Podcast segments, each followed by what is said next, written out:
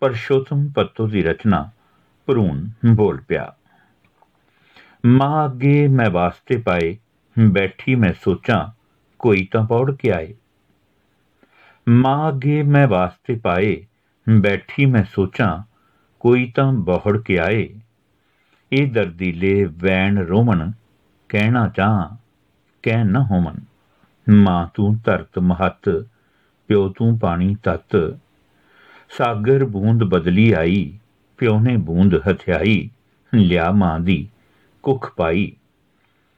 ਨਕਸ ਨਾ ਬਣਿਆ ਕਾਈ, ਮੈਂ ਭਰੂਣ ਹੀ ਹਖਵਾਈ ਕਿਸੇ ਲਿਖੀ ਨਾ ਲਿਖਵਾਈ, ਬਾਪ ਨੇ ਮਾਂ ਨੂੰ ਸਤਾਇਆ, ਮਾਂ ਨੇ ਕੁੱਖ ਚੁੰਗਰਾਇਆ ਨਾਨਕ ਤੇਰੀ ਔਰਤ ਮਹਾਨ, ਜਨਮ ਦੀ ਗੁਰੂ ਤੇਰਾ ਜਾਨ, ਇਹ ਜਨਮ ਦੀ ਸਾਰਾ ਜਹਾਨ ਇਹ ਸਭਿਅਤਾ ਦੀ ਸ਼ਾਨ ਮੇਰੀ ਬਾਬਰ ਬਾਣੀ ਗਾ ਕੇ ਸੁੱਤਿਆਂ ਨੂੰ ਤੂੰ ਜਗਾ ਦੇ।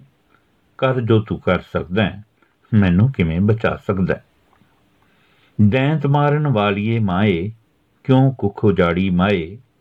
ਕਿਉਂ ਭਾਗੋ ਨਾ ਬਣੀ ਤੂੰ? ਕਿਉਂ ਸ਼ਮਸ਼ੀਰ ਨਾ ਫੜੀ ਤੂੰ? ਨਿੰਮੋ ਝੋਣੀ ਰਹੀ ਖੜੀ ਤੂੰ? ਮੈਦਾਨ ਕਿਉਂ ਨਾ ਲੜੀ ਤੂੰ? ਕੌਣ ਬਨੇਰਿਓ ਕਾਂ ਉਡਾਊ? ਕੌਣ ਰਖੜੀ ਲੈ ਕੇ ਆਊ? ਕੌਣ ਵੀਰੇ ਦੇ ਵਾਰੇ ਜਾਊ?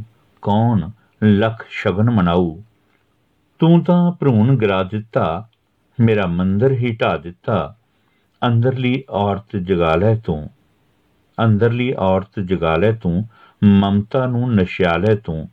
ਮਾਂ ਦਾ ਫਰਜ਼ ਨਿਭਾਵੀਂ ਤੂੰ, ਮਨੁੱਖਤਾ ਨੂੰ ਜਗਾਵੀਂ ਤੂੰ। ਮਾਂ ਦਾ ਫਰਜ਼ ਨਿਭਾਵੀਂ ਤੂੰ, ਮਨੁੱਖਤਾ ਨੂੰ ਜਗਾਵੀਂ ਤੂੰ।